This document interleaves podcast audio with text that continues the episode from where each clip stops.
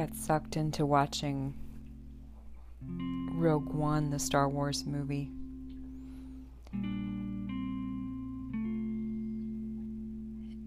And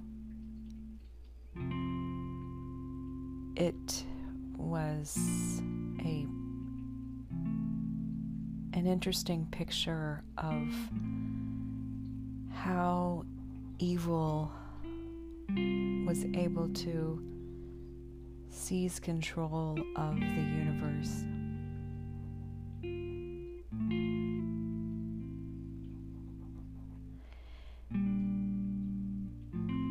And it's so difficult to believe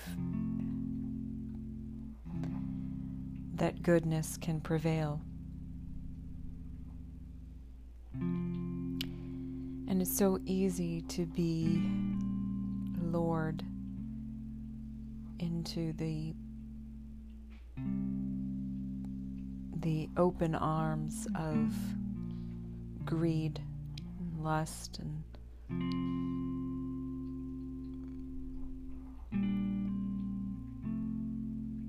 and this very dark power.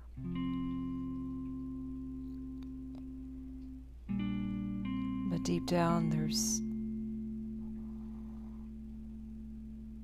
that inner conscience that says no.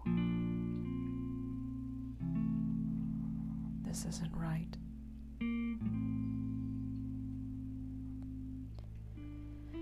And it can be very difficult.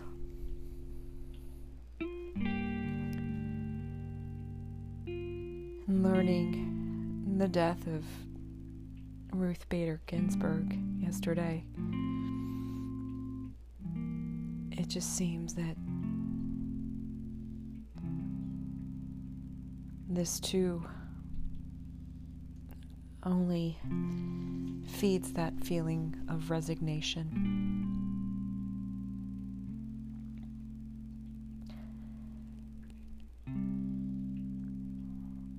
But then, the end of Rogue One,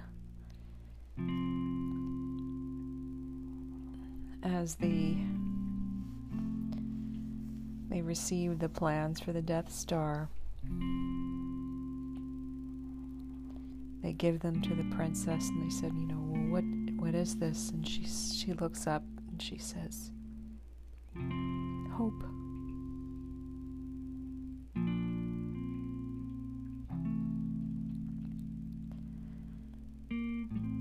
And as much as we feel heavy.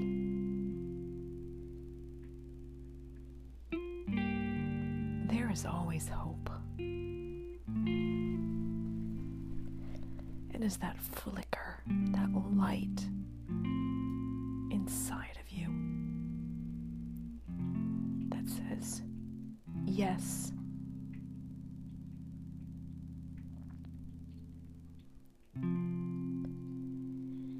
And we can build upon that hope.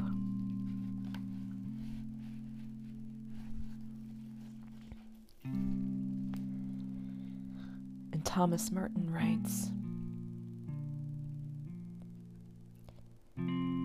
Hope empties our hands in order that we may work with them.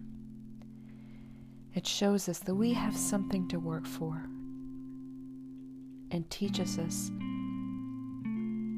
how to work for it.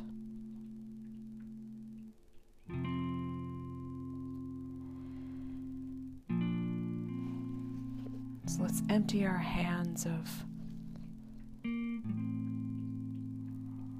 those desires that those desires for things that have not satisfied us.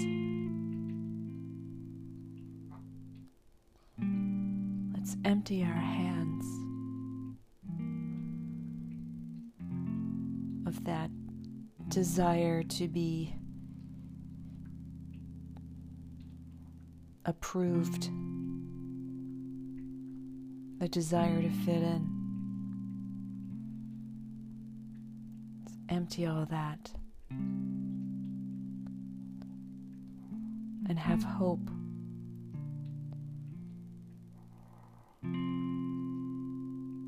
That if we work towards it, we use our hands, now empty, we can restore things, make all things new. And we can banish that darkness.